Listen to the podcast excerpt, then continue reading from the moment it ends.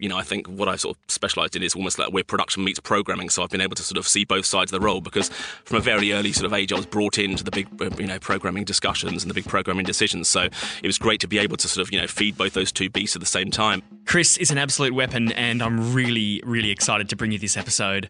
Hello, my name is Dom Evans. I'm head of production at Fox FM in Melbourne, and I'm talking to audio producers from all around the world about how they craft the sound of radio stations. This is Prodcast. This is Capital Sirius XM. My guest today is Chris Thorpe from On The Sly, whose resume is so long I could probably spend the entire episode running through it, so I won't do that. I want to get to Chris because there's a lot to share. But just very quickly, we're going to touch on his time at Galaxy and Kerrang! Back in the day. He worked based in Sydney doing Virgin Radio for stations in Dubai, Thailand, Turkey and Jordan, and then went to Nova Entertainment, or DMG as it was known back then, as a group production director for 2 years, and also the APD of Nova in Melbourne. And now, of course, at On The Sly, with a very impressive international list of clients, including BBC, My FM Los Angeles, Virgin Radio, bunch of iHeart stations, just to name a few. Super experienced, a lot to share, and as he describes himself, a real mix of programming and production, which I think is increasingly more important. So, here he is. onthesly.co.uk. First of all, congratulations on having such a stellar career and still going so strong. Thank you. I was having a look at your LinkedIn just to get some of the dates right, and I thought, there's actually so much experience here, it's kind of hard to cover it all off. Yeah, I'm a bit of a radio gypsy moving around. It's amazing. I did just want to touch on a couple of your earlier stuff. Yeah, sure. At Galaxy, this JT intro, I absolutely love it.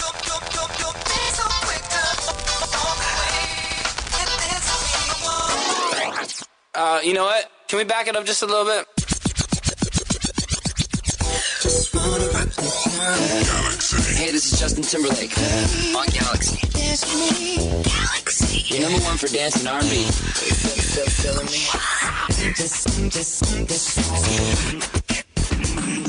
Fresh music first. Justin Timberlake on Galaxy. I love it. How many times have you listened to that and had a compliment on that? Yeah, do you know, I've not actually heard it for a while. We used to sort of, you know, we went through a phase of doing sort of power intros and stuff like that at Galaxy, and we became, you know, sort of pretty famous for them. And, yeah, the JT one, yeah, to be fair, you listen back and it's pretty long, which you wouldn't do nowadays. But I remember, like, you know, when I went on holiday one time when I was at Galaxy, and Dan, who was the other producer there, we had Mystique in the sort of 90s R&B garage act. And yes, we basically had them sort of sing a power intro, but they basically sung... They rapped and they sung pretty much the entire first verse and the first chorus. So we pretty much had like a sort of, you know, 55, 60, you know, 70-second power intro. I thought, yeah, that's pretty much pushing it. It's probably a little longer than we would run now, but yes, I can tell you had a huge amount of fun making it. Oh, yeah, absolutely. Yeah, it used to be great fun. And Kerrang! So you were actually the deputy program director there as well, right? Yeah, so I came across as head of production, and then I added, APD to that after about a year when there's a management change, and Andrew, who was the PD, he moved down to Kiss, and then Adam, who's the music guy, moved up, and basically, yeah, everyone sort of moved up a little bit. So, yeah, I became APD on top of that, sort of juggling those two. But, you know, we had a great imaging team by that point, so I'd sort of lead them in direction, but I wouldn't necessarily be producing from that point on. All your Kerrang! All your favourite music. Well, no, actually, it's all our favourite music, but, you know... Whatever. Kerrang! 105.2. There's a very cool sound to Kerrang! How would you describe these pieces? Like, you know, the term irreverent came to mind, but I don't know if that quite covers it. Yeah, I guess, you know, the strapline for that was, or the positioning was music with attitude. So the whole thing was, because there was obviously, primarily it's a rock-based station, but it had to be wider than that. And obviously the Kerrang! Magazine was very sort of metal-led, and they had a bit of a sort of challenge with the brand to sort of say, this isn't a metal station, this is a wider sort of rock station, but it also plays a bit of hip-hop. So there's a bit of Eminem and 50 Cent and stuff. And then there was, you know, some softer stuff, like a bit of Coldplay, maybe occasionally a bit of, you know, David Gray or something. So it was all come under the, you know, music with attitude. It was good because you basically, the trick was to take the piss out of everything. Always take the piss out of yourself, so it's never we're better than them. And all the opposition stations were very sort of, you know, traditional sort of CHR, selly, hypey. And we just went the exact opposite of that. We did the anti-self, sort of saying, you know, you're good, we're crap, we know we're crap. And, you know, I guess it really sort of helps cut through when everyone else is screaming and hard selling at you and we're saying, yeah, we're rubbish, we know we're rubbish, and doing it in a sort of, you know, different alternative way. It just gives you loads of scope and you have so much fun with it. Totally. It's so good. I mean, the best presenters sweep. Yes. I thought I knew what was coming and I didn't, and I laughed out loud and I thought, oh, I love these pieces of imaging that you just don't know where they're going to go. We only hire the best presenters in our price range. Kerrang! 105.2. Certainly in Australia, I don't hear as much of that as I would like to. Is that prominent in the UK, that style, at the moment? No, not really anymore. I mean, to be fair, you know, there's some personality stuff on stations like Absolute Radio and stuff, and, you know, people have do bits of personality, but there's nothing really like Kerrang! Was. I mean, I think, to be fair, Kerrang!, you know, it came from a number of places, but I think it was partly inspired by Nova, because Andrew, who was the PD of Kerrang! At the time, he worked in Australia, and I think he really liked some of the stuff that Nova was doing, and so it wasn't certainly a copy of Nova, but it was sort of taking on some of that sort of, you know, sensibility and bringing it in, but doing it in a sort of more rocky style and a bit more sort of more aggressive, but still, you know, in a very, I mean, the British sense of humour is really good in that way. I guess similar to Australia, the fact you can just take the piss and it just works really well, and everyone just goes along with it. And, you know, the Kerrang! Stuff, it got to the point where, you know, I mean, we won all these awards for it, which is fantastic, but it got to the point where listeners used to write in, and they used to start writing the liners for us. So they'd start writing the irreverent sweepers, and they'd send, you know, it's some sort of, you know, some 14-year-old kid like send a page through scribbled on notepaper. I really wish I'd hang on to it, because some of it was, you know, some of it was no good. Some of it was just really harsh and really cutting, and you're like, you know, we could never use that, but it was just cut straight to the jugular, and it was really good. Summer's finally here. But we're in the West Midlands, miles away from any beach. So why not go down to the canal bank and spend the day dodging tramps, rent boys, broken bottles, and watching the shopping trolleys pass in the breeze. Kerrang! 105.2. There's a lot behind the scenes with writing. You've got to have someone there with a cheese filter that can go, yeah, that one and that one's good, these ones are no good. I think the biggest, well, there's a number of challenges with that. Partly it's, you know, it's some people want to do things by numbers. They say, right, you know, we need, you know, 40, you know, irreverent sweepers, that's, and we need 30 every week or whatever. You say, well, you know, creatively, this is going to be a real challenge. And if we sort of hang ourselves up on that, we're going to end up producing stuff that's not up there just because we've got to hit the numbers. Now, on the other hand, you can't go to the other sense where, you know, you do some stuff and it's brilliant and you don't touch it for 6 months. You know, you've got to have a bit of sort of, you know, massaging of it. But obviously, you can look at how many plays the things are getting and how they've been scheduled and how many people are hearing them. So that's perfect for working out, you know, when stuff needs to burn, because obviously some people in the office get very sort of tired very quickly. But if you look at how often the listener hears it, they haven't heard it very much at all. So there's a good sort of challenge on that. But we used to, I mean, you know, we started off writing all the stuff ourselves, and then we worked with a couple of comedy writers who were brilliant, Tom Binns and Gary Delaney, who they both got sort of TV and comedy careers, and they were really good, but Tom was from a radio background as well, so he got the sensibility. So you got to the point where sort of, you know, Tom and Gary would write some stuff together before they brought us into the process, and Tom would almost be the filter for Gary, because Gary was brilliant, but really sort of really dark and really harsh, and Tom was that as well, but he'd kind of be the first line of defence, say, look, you know, this isn't going to work on the radio, this is crazy, and then it'd come through to us, and we'd maybe, you know, we look at sort of, you know, a page and a half of stuff or 2 pages of stuff, and maybe say, right, well, here's one page that we can do. One page would be great, and that'll work us out, and that'll work really well for the next, you know, sort of 2 or 3 weeks. And then obviously you introduce topical things and time-specific stuff and all that sort of stuff. And then there's other things that just sort of come out of, you know, messing around in the booth. There's one, you know, we were talking about this at the weekend. The problem is you could never do what Kerrang! Did then. You could never do it now, because the social media backlash, once people heard it and got hold of it, would be crazy. You know, at the time, you could get away with so much more stuff. Great. And it's like there's a right of reply now, that immediate opportunity for the GM to go, get that off, I've had 3 tweets. Exactly. And that happens now, so you can never get away with it. So it's kind of, you know, it was born of its time. You could never do it now. It's so great at the time, but now it just wouldn't work, because, yeah, within about 6 weeks, you'd be hauled in front of a lot of people, it'd be on social media, and everyone would be sacked. And then so from Kerrang! Down to Australia, where you started doing the Virgin stations. Yes. And then eventually across to Nova. And I remember when you came to Nova.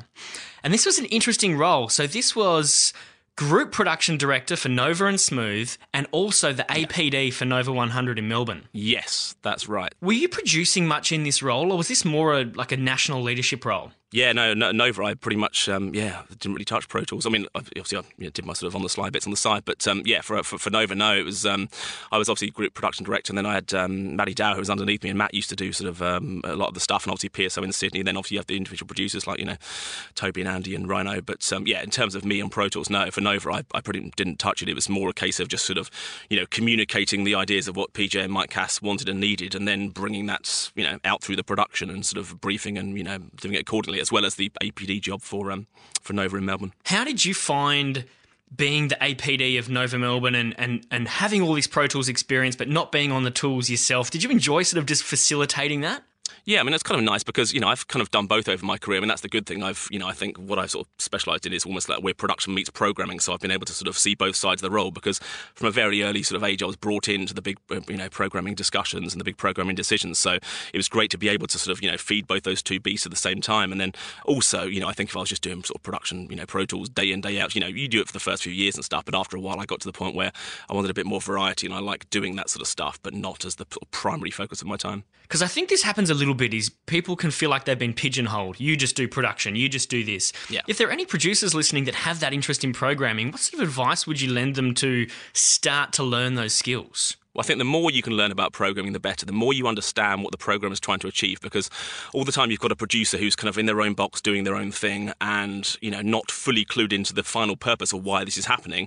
It makes it a lot harder to do your job. The more you can understand, why are we positioning the way we are? It's great to know, when you see like the perceptuals done on the research study, you see here's the problems that that radio station's facing, here's what people are trying to achieve. We've got a problem with this perception. We need to own that perception or whatever. Certainly with a lot of the work we do on the Sly, it comes out of, knowing, what the challenge is, what they're trying to achieve, where's the real sort of problem, or what do we need to solve? Do we need to own artist ownership, or do we need to own music flow, or is it variety, or whatever it is? Because once you know what you're trying to achieve fully from a program perspective and then where it fits, you can just do your job so much better. And also, all of us here, we've all been sort of panel ops or tech ops, or whatever you call them, or jocks back in the day. So, and how it gets placed and how you play them. So it's great to know and get a feel for, not only why are we doing this and, what programming role are we ticking to do this, and why does the program want me to make that, or why are we doing this particular, specific messaging? If from the research it says this, or the programmer believes this, or whatever, then it makes fully sense. You can get it right in your head, and it helps you to achieve that message and give them more options on how to do that. And obviously different PDs work in different ways. Some like to write their own copy, some let you write the copy, some it's a combination of the two. But the more you can understand, the sort of creative process of why are we doing this, and what message are we trying to get out there, what's the main reason for this, what's the main call to action here, the more you can do your job better and create a better audio. And then you sort of get less drawn down into the sort of nuts and bolts of, the whooshes and bangs, and what's the primary purpose that we're trying to achieve here. You still have to do it in style and the right personality of the station, but why are we doing this? That is so good. There is so much in that response just there, because I feel like, you often see a promo script and it says, the most music. And you sort of think, yeah, you're right. To your point there, it's like, do you have an issue with the perception that you don't play the most music? Because yes, you could potentially be putting a message there that's actually more targeted to improving the station. Yes. Exactly, and sometimes you don't know those things. It depends on the station and the network. You might find that I've been quite lucky because I've always been sort of quite close to the decision makers. But you might find in maybe larger places that it's come down the chain. If you're sort of maybe a junior producer coming through, that you don't your immediate boss doesn't exactly know, and people are trying to guess in the middle and work out what they think the boss is trying to achieve by this.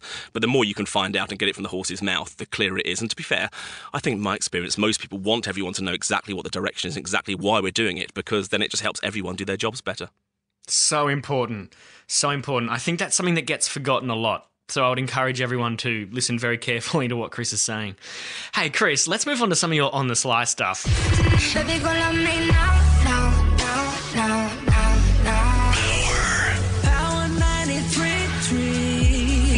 new hit music. I don't want to fight right now. Super cool. So it's yourself, David Wakefield and Dan Snaith. Are you the main three? Yeah, we're the main three, and then we've got one of our producers is Jacques. We've got a composer called Tom, and then just lots of sort of singers and composers and other sort of production guys we work with on a sort of project by project basis. But yeah, that's the core sort of Monday to Friday team. What does a typical day look like in the On the Sly office? Like what will be going on in a typical day there?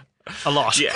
Well, yeah, exactly. Yeah, a lot, obviously. You know, we've all got our own kind of, you know, specialities where, you know, David will sort of lead more on the music side and sort of, you know, the sort of business administration side. I'll run more on the sort of project management side and helping out with the imaging and stuff. Jacques will be sort of doing the first mix on a lot of the work we do, the imaging and the song intro service that we do and the outros and all that sort of stuff. And then Dan's kind of like the lead on the imaging. He'll sort of do the final mix and a lot of the imaging, all the sort of development work, all the demos, all that sort of stuff. So we all kind of play to our strengths and we all do different things, but you know, we all sort of sit down and we share ideas and stuff and we come up with stuff together.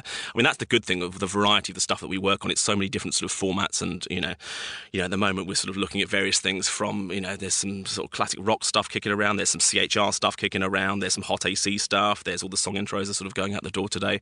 You know, there's some jingle development work we're doing, and we just finished mixing a documentary for Radio 2, and yeah, it's just kind of, yeah, it's really nice that it's so varied and it just keeps it really interesting. The Virgin Radio Dubai jingles. Yes. These are super cool. The UAE's number one hit music station.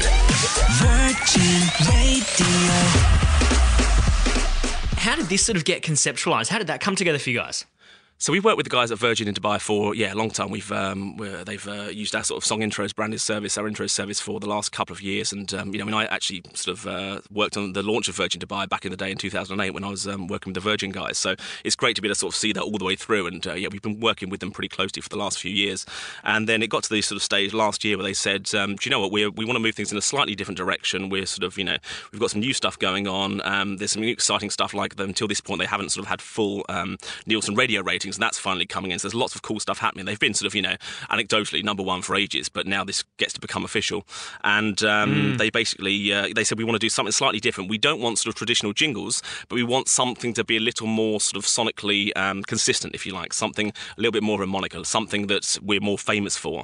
So we basically spent a lot of time working with those guys and going, right, how can we turn this into a sort of, you know, contemporary sort of, you know, sung, you know, jingle format, if you like, but not too cheesy.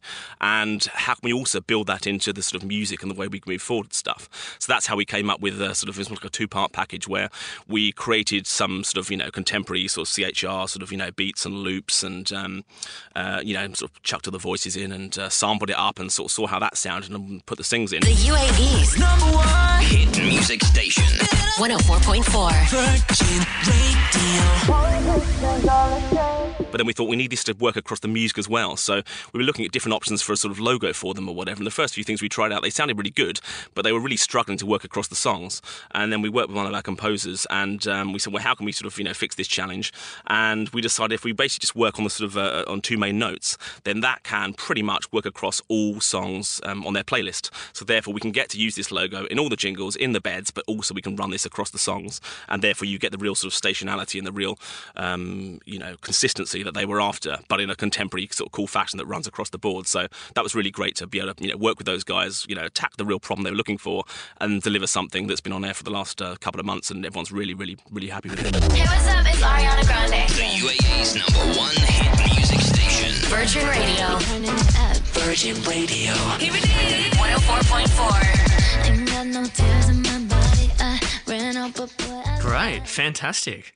So the BBC Radio 1 Summer Mix. I love this. Here we go. Turn it up. Radio 1 Summer Mix. Here we go. Yeah. Turn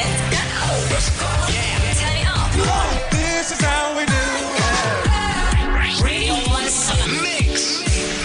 Open the window, turn up Radio 1. What's the next song? We are all here for one reason and one reason only. The song. Yes. BBC Radio 1 Summer Mix. 3, 2, Radio. Yeah. Yeah. Turn it up. BBC Radio 1 Summer Mix. Wind down your window and crank it up. I'm just talking words. It's a fantastic music mix, but I think what grabbed me was it had some really interesting and cool drops through it. They felt genuine, not textbook, sort of had street cred. How did you put this one together? Yeah, so this has sort of been evolved over the 3 years. So when we started 3 years ago, the brief at the start was they wanted very much involve the, it was, we want something that's stand out, something that's special. It was one of the big things that was used to launch the iPlayer, BBC iPlayer radio app. And when it started out, absolutely huge, a lot of work producing, I think there was something like 45 mixes or 40 mixes or something. So, 1 hour mixes across the summer. So on top of all the other stuff we're doing, it's a massive, massive workload, but they're really fun to do. And there's a lot worse ways you could spend your time. Oh, absolutely. Yeah. And you know what I loved about it was, as I said, just the genuine, not textbook drops. There's something, I use the term street cred. There really is just something very cool about the grabs. They don't feel like they've just come off the shelf. Yeah, they came from lots of different places and sort of, songs and stuff. But you're right, we didn't want to just use the most sort of obvious, straight down the middle things. We were looking for, things that could really sort of add some texture and add some flavour, but weren't the most obvious kind of hype grabs that you hear day in, day out. They needed to be a little bit different, a little bit special, and then just use them in the right ways and, just sort of mix them in with the, the loops and the acapellas and stuff. And we got some from the Jocks and some were from other places, but, it was a big sort of pooling experiment to sort of source all this stuff and then, get it into the mixes. Yeah. What do you think makes a great promo, like a killer promo? Well, I guess, my favourite promo, firstly, the starting point, obviously, is, what are you trying to achieve? What's the purpose of this? Because you can make the most great-sounding promo in the world, but if it's not doing the job it's intended for, then it's, just a nice piece of audio candy. Some people will say, that maybe the message isn't the most important thing as long as it feels right stylistically. So, it's the right style, it's the right vibe, it's the right feel, because, that's one part of it as well, isn't it? What do you want the audience to feel as well as what do you want them to sort of, understand? What do you want them to feel? Because that's part of it as well as the message itself. Yep. But I think, some of the most sort of, exciting ones I've heard, there was one years ago, this is like, back in like 1999 or something, there was one that ran on Kiss in London, and it was all about their weekend dance lineup.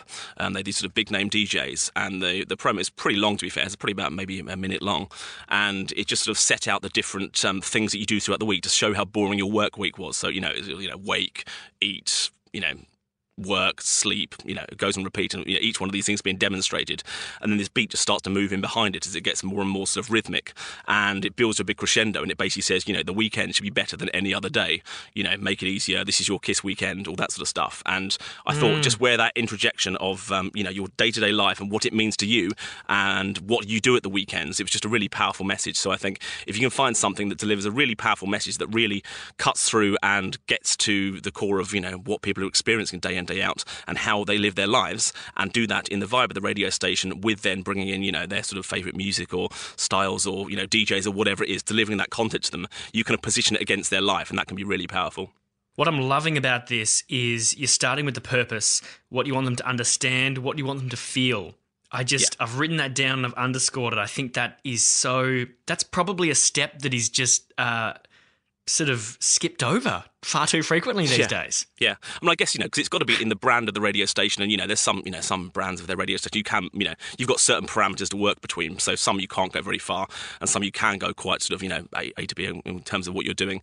But yeah, it's got to be, what are you trying to make this person feel, particularly if you're starting with some sort of, whether it's a holiday or a cash promo, whatever it is, there's so many ways you can do it. You can do it through drama, you can do it through fun, you can do it through excitement, you can do it through unexpected, there's lots of different ways to do it, but you've got to just sort of stand back and say, what do you want them to feel, and what's the one thing you want them to remember, because that is the hard thing, particularly if you look at like massive concert promos and stuff. It's so difficult, there's so much information you need to get in there, all these different things, and they're not going to take on board every single piece of information, because it's sometimes they're so long, there's so much to get in. But if you can make them feel something about the event, then you've done sort of half your job at least. Do you know what I think might be relied upon a little too heavily these days is that approach of this is the biggest thing ever. Yes.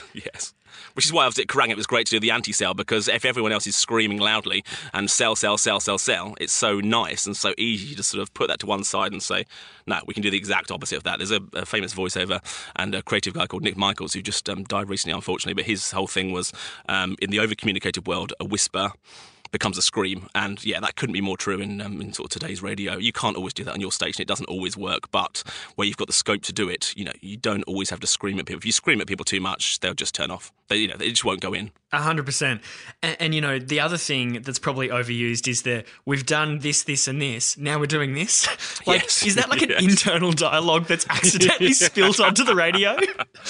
I guess it depends how much, you think people sort of pay attention to the radio station. Some stuff, really does sort of have massive appeal. And there'll always be super fans and people that are listening really intently. But you know, you can become known for, you can become famous for certain things. There might be massive things that are associated with your radio station, you know, and if that's coming up in your audience research and it's, you know, a real plus point for your radio station, then yeah, fair enough, absolutely, you can use to leverage off that. But, you know, if they're not going to sort of know about it or remember it, then you don't want to go too crazy with that sort of stuff. No, totally.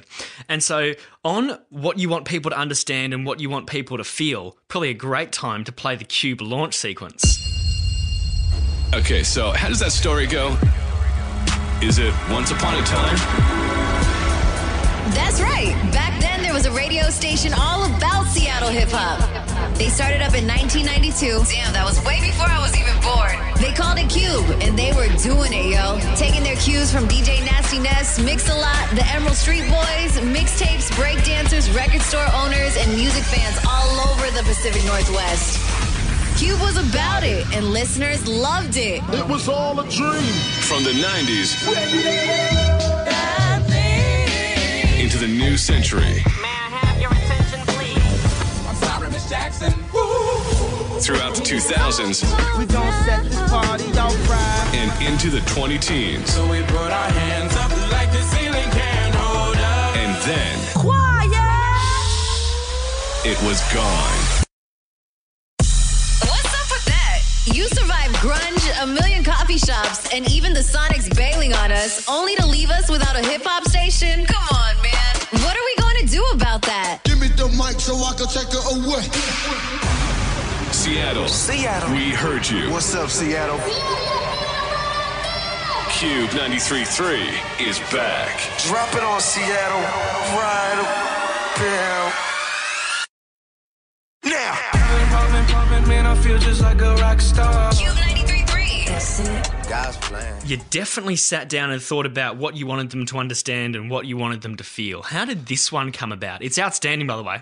Thanks. Well, do you know, on this one, actually, luckily was written by the sort of group program director who oversaw the launch of this radio station. So actually the copy in this instance came from him, which is quite good because, you know, there's only so many hours in the day. You can only do so many things. You know, we're not super clued into every VO in the US market. So it's great that these guys already chosen their voices for the network. And in the States generally, pretty much, you send the copy off, you get the voice audio back. So it's not like you generally direct it. But luckily the guys did a great job. And yeah, we were basically given the script and the finished VOs and then just sort of created everything else ourselves. It's fantastic. And so with your programming hat on, you'd have to agree, a really effective launch sequence, because I'm picturing, and this is not to say that anyway's bad, but the traditional initiating launch sequence, 10, 9, 8, you know, this really actually grabbed the audience and went, hey, here's what's happening.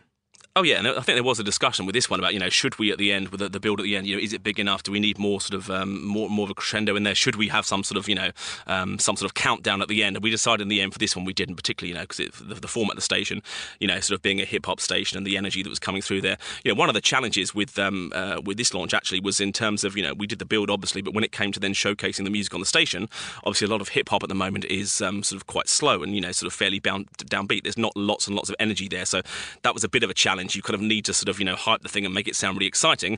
But then when you come to the music hooks, you've got to try and sort of, you know, work around, you know, the playlist and what you're working with. So we ended up, we had a different track at the end. We ended up sort of changing over to Macklemore in the end, I think, because it had that sort of more energy to it, but still ticked the boxes. And to get it all started again, how about 14,000 songs in a row with no commercials? Seattle, we get wild up here. Yo, that's how you welcome back a legend. KUBE FM HD1 Seattle Tacoma. Hey, check this out. This is Cube 93.3. Seattle's number one for hip-hop. You know what I love about imaging in the UK especially, and the BBC do it exceptionally well with the stuff that you do for them, I've noticed, is real, genuine. You know, the Pete Tong show imaging, it sounds very cool, it sounds big, but the voiceovers sound like real people in areas. They're not like, hey, you know, I'm on. Now on BBC Radio 1. This is... BBC Radio 1. Pete Tong. We're taking you deeper into the weekend. Legendary. The one and only, the world famous Pete Tong. Pete Tong Radio 1. Holla! Yeah, I mean, that's the key with all that stuff, isn't it? It's, you kind of, you want to hype it, but you don't want to overhype it. It can't be like the oversell cheesy hype. It's got to be sort of hyped, but in a sort of, you know, as cool as possible way. So, and that often comes down, it's partly down to the lines you're writing. It's, you know, it's and about obviously the feel and the brief of the show and the station. So, you know what's gone before, you know what these people stand for, you know what their brand values are. But it's also about choosing the right voiceovers that that can sort of, you know, come together and deliver those lines. You know, if you start with a great voiceover and the script is working, then that's half the work done, if you like. Then it's just bringing that to life and then just, you know, making sure it feels right. And, you know, again, what do you want them to feel? Because generally with these sort of big Friday night, you know, sort of credible music dance shows, you want them to sort of, you know, it can't, you know, it's going to sound very different if it's a commercial show, you know, if it's a sort of a Dance Anthem's Top 40 commercial dance show, or if it's sort of bringing new music to the table and more of a sort of, you know, underground or more credible, then, you know, it's got to fit right. Outstanding stuff. Now, I understand you probably wouldn't be working on this so much with On The Sly, but a lot of producers will be working on breakfast or drive promos reflecting daily content. Sure. With your production hat on, but also your programming hat, how would you, if you were doing something like that, how would you be crafting that style of production? So we did a lot of work with that on Nova. That was one of the sort of fun things about Nova, was basically working with the sort of breakfast audio imaging guys, the breakfast producers, to, you know, to do those daily trails. And you know, we worked with you know, the guys in Melbourne, the guys in Adelaide specifically. And you know, we kind of started off when I got there. I think there was just, you know, top and tail clip promos, if you like, and we started developing them. You know, and obviously, you know, we decided, well, what are we promoting tomorrow? You know, firstly, are you selling what happened today, or are you selling what happened tomorrow, or are you doing it across the two? So, you know, what's the purpose of this? What thing are you pushing? You know, and some days it might be, you know, that it is just a brilliantly, you know, sort of funny clip from that show. And I think most of it was kind of generally from that show. Some of it was multi-day arcs that would then throw forward to the next day. But in that instance, it was, you know, something great that happened on the show this morning. So if you start with the clip and you listen, right, you know, so what's happened, you know, how's this sound, what's the clip or whatever. And then it's a case of, right, what is the best way to showcase this clip? What is the best way to bring this to life? And often that starts with some sort of, you know, you have to introduce it or some sort of narration or something. I remember there was a Hughes and Kate promo and it started off and there was something that it was something about someone doing some sort of walk, and we basically turned it into almost like a movie promo where you go, right, well, here's the information, here's the story, if you like. The best way to deliver this information is to set it up by either, I can't remember if it's Hughes or if it was a movie trial voiceover. It might have been both, but yeah, you basically highlight the clip and you say, what's the best way to present this clip to give it maximum impact and tell that story? And therefore you can introduce it, you can sort of drop in around it, and you can then throw forward to the next day. And it just makes it so much more powerful than literally you know, here's what happened this morning, play. Absolutely. That already in just under 60 seconds, that's a great checklist for someone who's just starting out. Are you reflecting what happened today, or are you selling what's happening tomorrow? What clip? What's the best way to showcase the clip? You could start there and you would already be better off than a donut promo, I think. Exactly. If you've got a great clip to start with, then it's brilliant, because then you can just decide what is the best way to highlight this and what's the best way to use this to tell the story. You might use it in its entirety, you might chop it up and introduce bits and pieces, but yeah, if you start with a great clip, then you're laughing. If you don't have great clips, that's often one of the hardest things, you know. Yeah, you can obviously, you know, you can forward trail and you can say what's happening tomorrow. Then you can almost like, you know, create something from scratch if you need to and say, right, well, you know, what's happening tomorrow if it's something specific or the end of this week or whatever, and what script can we write around to tell the story of to get people interested in coming in tomorrow. And then you can either highlight that with audio, or you can just, you know, do it through, you know, voiceover and you know, whatever effects and sound design and music you use around it. So it just depends, you know, what you've got to work with. It's going back to the purpose. What do you want them to understand? What do you want them to feel? Absolutely. Yeah, it's like designing anything from the ground up. You know, if you're working for a creative agency and you're, you know, working whether it's a TV campaign or an audio campaign or whatever, you know, you're starting off with what's the message I'm trying to tell, what's the best way to tell that, what characters, what voiceover, and then what music and sound effects you support that to deliver that message. And how about something slightly to the left of that, a massive prize or a massive concert tour? We need to do a promo for Pink tickets. Other than just Pink's coming and we've got all the tickets, what other ways have you found over the years of approaching that process of doing a massive prize like that? Yeah, I mean, it comes down to, you know, what you can do within the confines of your station. You do that very differently on, you know, a station like, you know, Kerrang! Than you would somewhere like, you know, Fox or Capital or, you know, even My FM in LA or whatever it is. You know, you do it very differently depending on that station's tone of voice. So some stuff you can do, you know, in terms of the comedic or whatever, you know, you can go down the comedy route, you can go down the hard sell route. I mean, the thing I always feel with you know, if you go down the sort of comedy route, it's probably more catchy and it's probably pricks up your ear more, but at the back of your mind, you're always thinking to yourself, you know, am I underselling this by not making a big deal about it and by sort of going down the comedic angle because, you know, for people that want to go and see Pink, it's the most exciting thing for the world for them. But on the other hand, if every time you do it, it's sell, excitement, it can be difficult. So it's good to kind of vary up a little bit. But, you know, you might look at things like, you know, what that artist has been famous for, or you might, you know, look at, you know, if their fans have done something crazy, you know, to get there last time. And for example, you know, this was years ago, but back at Galaxy, there was a there was some sort of trip to go and see Justin Timberlake somewhere, and there was a different competition each day of all these things you could do, you know, each day to get those tickets. So, you know, you might then hook it upon that. You know, people were crazy enough to do this. People actually did this. You know, what would you do to go and see, you know, this artist or whatever it is? It depends on the execution, because you might find there's a story to tell. Sometimes it's the way you do it that's the story, because if the morning show breakfast guys are, you know, delivering it in a specific way, you know, lick it for a ticket or whatever it is, then that can be the route into doing it, and maybe the artist isn't the most important thing all the way through. On the other hand, sometimes it's about an artist coming back from a break, or so they've done these amazing things, they've sold this many records. So sometimes it's about thinking about, you know, what impact does this artist have? Now, that's easier said than done, because sometimes it's a no-brainer and sometimes it's really difficult. You know, not everyone's going to be perfect if they haven't got a real obvious story to tell. But the more you can think about, you know, who am I appealing to, and what would be a nice way for them to, you know, sort of to find out about this, whether it's, you know, through the hard sell, or whether it's through an intrigue, or whether it's a story about the artist. You know, there's different ways to do it. But yeah, it is a challenge to always keep continually coming up with new ways of doing it. You know, there's not limitless. You've had so much experience in leading teams as well and dealing with creative people, and it can get tricky. What's the best way to give someone feedback if you hear something, like you're working on a content team with someone and someone brings you something they're really excited and your gut feeling is overwhelmingly that's not quite right? Yeah, that's the tough thing, because you want people to try new things. You want them to try and grow, because there's no point, you know, just sort of like putting them in a box and not letting them try things, because they'll never feel like they're sort of getting anywhere. But on the other hand, you know, they've got to sort of, you know, you can't just be sort of letting them put stuff out on air that's not right or not up to it. So, you know, the more you work with someone, the more you understand, you know, sort of what their buttons are and, you know, which way to deliver messages and stuff. And, you know, some people take it quite well and some people don't. But I think, you know, firstly, the more they understand what you're trying to achieve, and when you sort of say why you don't feel this is working, you know, the more they can understand that, then the closer they'll get to the hit rate will go up and up and up. It's harder when people are starting out, because they don't have the experience, so it's harder for them to know, or sometimes they might, you know what they want to do, but when it comes to it, they don't have the skills to actually put it together to make it, you know, feel or sound how it needs to sound. So that can be sort of quite challenging. And, you know, there is times where, you know, you sort of, you give them pointers, and maybe on the third time, sometimes, you know, there's been times where I say, you know, don't take this the wrong way, but let me just sort of show you, and then you can sort of make something and say, you know, it doesn't have to be this way, but here's what I would do. And sometimes that sort of cuts the chase, but in most cases, you know, that's sort of an early days sort of thing, and, you know, the more they do it, the better they'll get. And it's just about being mindful, because, you know, the thing is, we're all creative people. You know, even the management are creative, well, generally, if they're leading these teams, they're creative people, so they know what it's like to receive feedback. They know, you know, how it can feel to have sort of your ideas pulled apart. So it's doing it in a sort of sensitive and tactful way. And there's some people that sort of don't care for that, and they'll just smash straight through.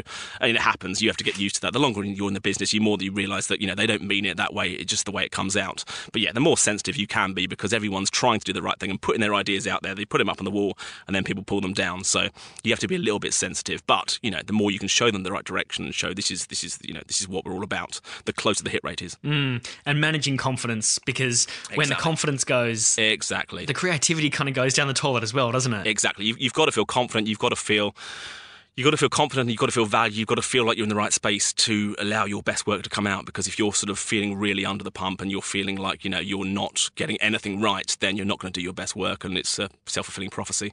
Where do you sort of get your inspiration from, Chris? It seems like you consume a lot. Do you turn to anywhere in particular, or are you just always listening, always watching? Yeah, there's nowhere in particular. I mean, I think over the years gone by, I've kind of spent more time listening to more radio. I think I listen to maybe less radio than I used to. But I mean, obviously, it's everywhere. I think the biggest sort of challenge, if you like, is there's just so much out there. It's more knowing when to switch off, because, you know, if you're sort of listening to the radio and, you know, you're watching TV and all the social media feeds and Twitter and Facebook and all that sort of stuff, you can get lots of stuff in there, or it can become a bit overwhelming. So sometimes it's knowing when to sort of switch off and when to have some quiet time, because otherwise it just can become, yeah, just become full on. So, you know, I mean, I keep an eye on stuff, and, you know, lots, I get to work with, you know, like, for example, the BBC team that we work with in BBC Creative. You know, we see lots of projects that we're working on, but other people are working on. You see how different people have, you know, approached those ideas or those problems, and that gives you inspiration, because, you know, I would never have thought of doing it that way. That's really interesting. So the more you sort of see other people at working and see how they're tackling their problems, it gives you fresh ideas for tackling your problems. I 100% agree. I think watching another producer work or watching another team create something, that is, there's almost nothing quicker yes. to step you forward, is there? Yeah, absolutely. The more you can surround yourself with people, you know, good people who are approaching, you know, similar problems and doing a good job at it, you know, the better you'll get. At the same time, though, excellent point about switching off. Yeah, that's one of the things, isn't it? I think it's just, today it's just, yeah, everything's so crazy, and there's only so many hours in the day, and, you know, if you are on all the time, then you're not going to be able to do your best work, because you can't sort of have those peaks and troughs and relax, and, you know, you need to just have some time to think about stuff, because if you're always just consuming and you're not thinking, then, yeah, that's a fast road to nowhere. So true. On that note, any holidays coming up, Chris? Actually, yes, I'm going away. I'm going away in a week and a half, so we're just working out how everyone's going to sail the ship while I'm away, because obviously it's quite a small team, so we have to sort of work around holidays and stuff. But yeah, I'm going away for a break in a week and a half. It's the first one with a new baby, though, so I'm not sure how relaxing it'll be, but hopefully it won't be too bad. We've decided to bring my parents along as babysitters to give us time to ourselves, so hopefully that'll help things. Smart. Clever. Chris, this has been so great. Mate, from the bottom of my heart, thank you so much, because I think there is a tremendous amount of learning in there, and thank you so much for sharing it, man. Really appreciate it. No worries. It's great service you're doing. It's great to catch up. And on the sly, so I use you guys a lot for voiceovers, and yes. I can, you know, say absolutely fantastic. Thanks. So what other services do you guys offer if anyone needs anything? So, yeah, we do. I mean, our sort of biggest service, I guess, is our branded song intro service. That's that most famous one that runs on My FM in LA and lots of places. And, you know, lots of stations use that to complement the sound, because, you know, there's a lot of production toolkits out there, and, you know, there's obviously everyone needs those. But some stations, they want this sort of something extra or something that gives them a bit of an edge or something a bit different in their marketplace. So lots of US stations particularly, but they're all over the world. The intros is really big. And then we do complementary services like outros, and we do like a sort of a Power Start CHR service, and our new studio series jingle service. So there's, you know, a good range of stuff. It's basically big tools for programmers and, you know, producers as well, just to give them a bit of sort of extra X factor on their radio stations. So it's not just, you know, them day in, day out. There's something extra that we can bring to the airwaves that just makes it sparkle, that people really love. Yeah, fantastic. And great voiceovers. So onthesly.co.uk. Thanks, mate. Chris, thank you so much, mate. Really appreciate it. Great job. Cheers, mate. How good was that? Thank you so much, Chris. Awesome chat, brother. I really appreciate the time. He's a busy man. If anybody wants to get in contact with Chris, they can do that at chris@onthesly.co.uk. And in terms of any of the imaging highlights from the guys, they're on Facebook, SoundCloud and YouTube at /ontheslyproduction and at ontheslyprod for Twitter. They know what they're doing, and, yeah, very cool guys with a lot of experience. So, Chris, thank you again. Okay, so we're back to Australia next week. If you want to get in contact, prodcastshow@gmail.com, and I'm at Dom Evans AU on Twitter. I'll see you next week. Thank you so much for listening.